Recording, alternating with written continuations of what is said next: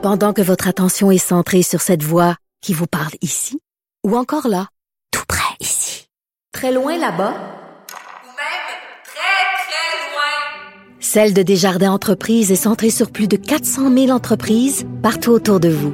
Depuis plus de 120 ans, nos équipes dédiées accompagnent les entrepreneurs d'ici à chaque étape pour qu'ils puissent rester centrés sur ce qui compte, la croissance de leur entreprise.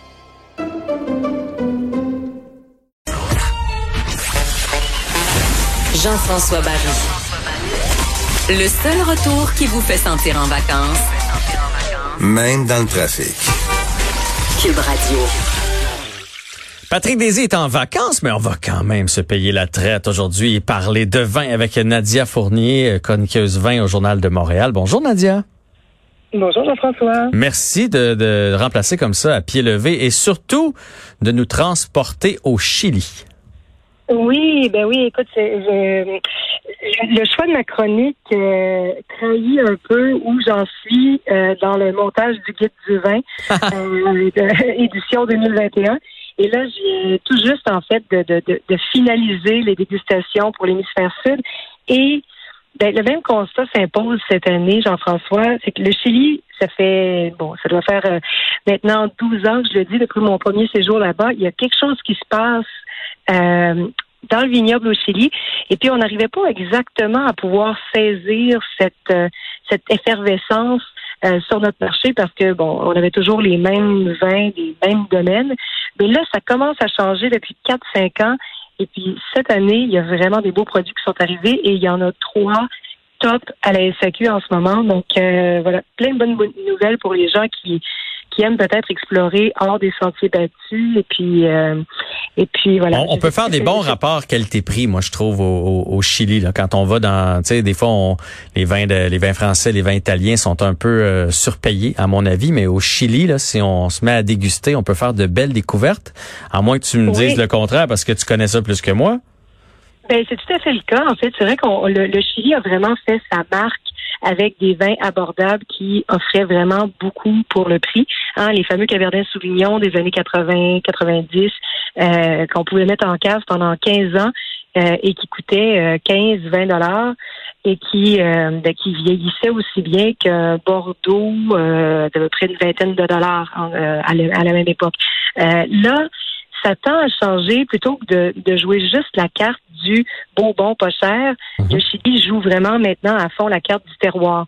Donc, euh, plutôt que d'être juste concentré sur la vallée de Maipo autour de Santiago, euh, les, les jeunes vignerons vont vraiment repousser les frontières. Donc, ils vont jusqu'aux limites, limites, limites de où on peut cultiver la vigne. Donc, ils montent en altitude, ils se rapprochent de la côte parce que sur la côte, au Chili, il fait quand même très froid. Il s'agit de- de- d'aller euh, se, se, se tremper un pied dans l'océan Pacifique pour réaliser qu'on n'est pas très, très loin de l'Antarctique et puis avoir peur de perdre une coupe d'orteil au passage. Ah ouais, hein? Donc, très frais sur la côte. Oui, vraiment. Et, euh, et donc, c'est ça, on repousse vraiment de plus en plus de limites pour, euh, pour aller chercher plus de fraîcheur et pour aller chercher peut-être des moins un goût de vin de cépage, mais plus un vin de terroir. Et le premier, Jean-François, que j'aurais envie de vous présenter dans cette optique-là, Oui. est produit euh, en fait euh, dans la vallée de Maolé, donc euh, tout au sud du Chili, à quelques centaines de kilomètres au sud de Santiago, la capitale. Et c'est Raphaël Tirado, qui est en fait, euh, bon, la famille Tirado est, est assez bien connue parce que Enrique Tirado euh, est l'œnologue en chef de Concha et Toro, une très, très grosse boîte. Et Enrique Tirado est aussi œnologue. Et puis un jour, il est parti faire de la randonnée dans le sud du Chili avec sa famille.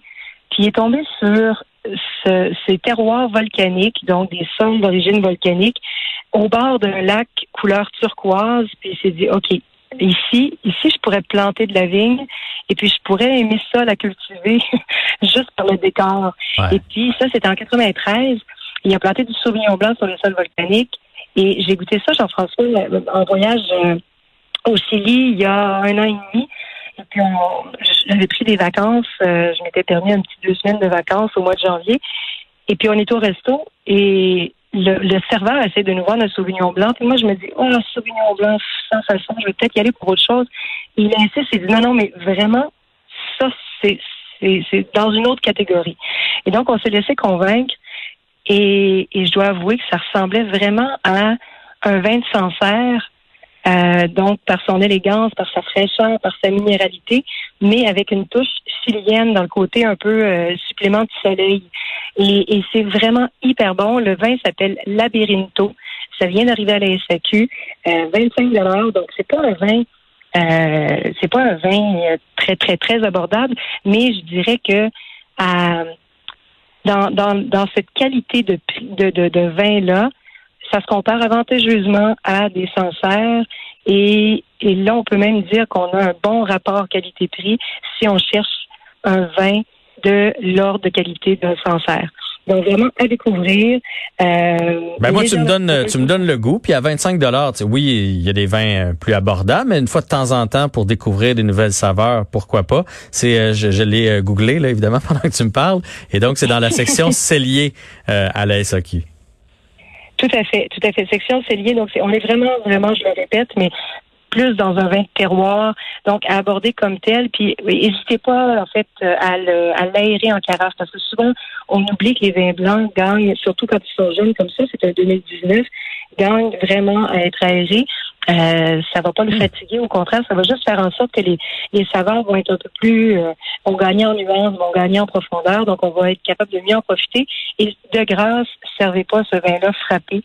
Euh, donc, sortez-le du frigo peut-être une vingtaine de minutes avant de passer à table pour si vous voulez être en mesure de, de bien en profiter.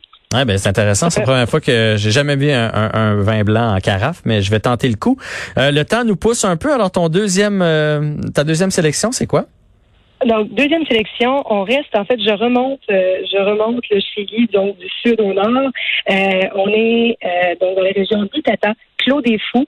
ça aussi, je, reviens encore, c'est vraiment mathématique, c'est terroir. Donc il y a Pedro Parra, qui est un agronome qui, qui avait été faire ses classes en France et puis en revenant au Chili, il disait, ben, donc, la, la France a des terroirs, mais nous, peut-être pas.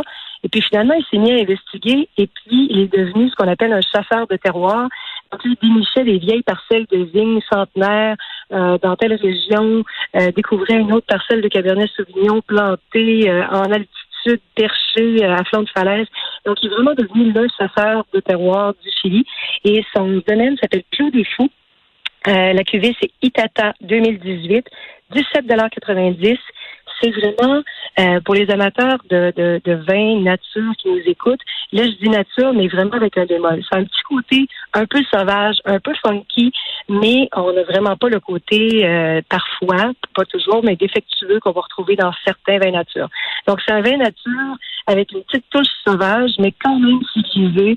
Donc, c'est parfait si vous avez envie de, d'avoir une touche d'originalité. Euh, et puis les accents fumés vont vraiment faire un mariage d'enfer avec des viandes grillées sur un barbecue. Donc, tout défaut Itata 2018 à 17,90 Et puis, un dernier. Oui, le dernier, rapidement, un pinot noir. Et là, tu tombes dans ma talle. Ben oui, c'est ça. Alors, Noir, et euh, il y a, je ne sais pas si ça dit quelque chose, Bachelder, Thomas Bachelder, il y a maintenant des vins sous son, sa propre étiquette, sous son propre nom à la SAQ, mais c'est lui qui avait été de l'aventure de Claude Jordan à Niagara. Ah ben oui, ah, je connais bien le Claude Jordan.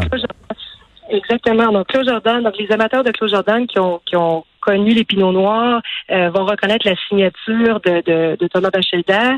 Et donc, c'est un partenariat qu'il a démarré avec un autre œnologue euh, chilien, Roberto Echevarria, et il produit des pinots noirs et des chardonnays dans le sud, dans la vallée de Colchagua.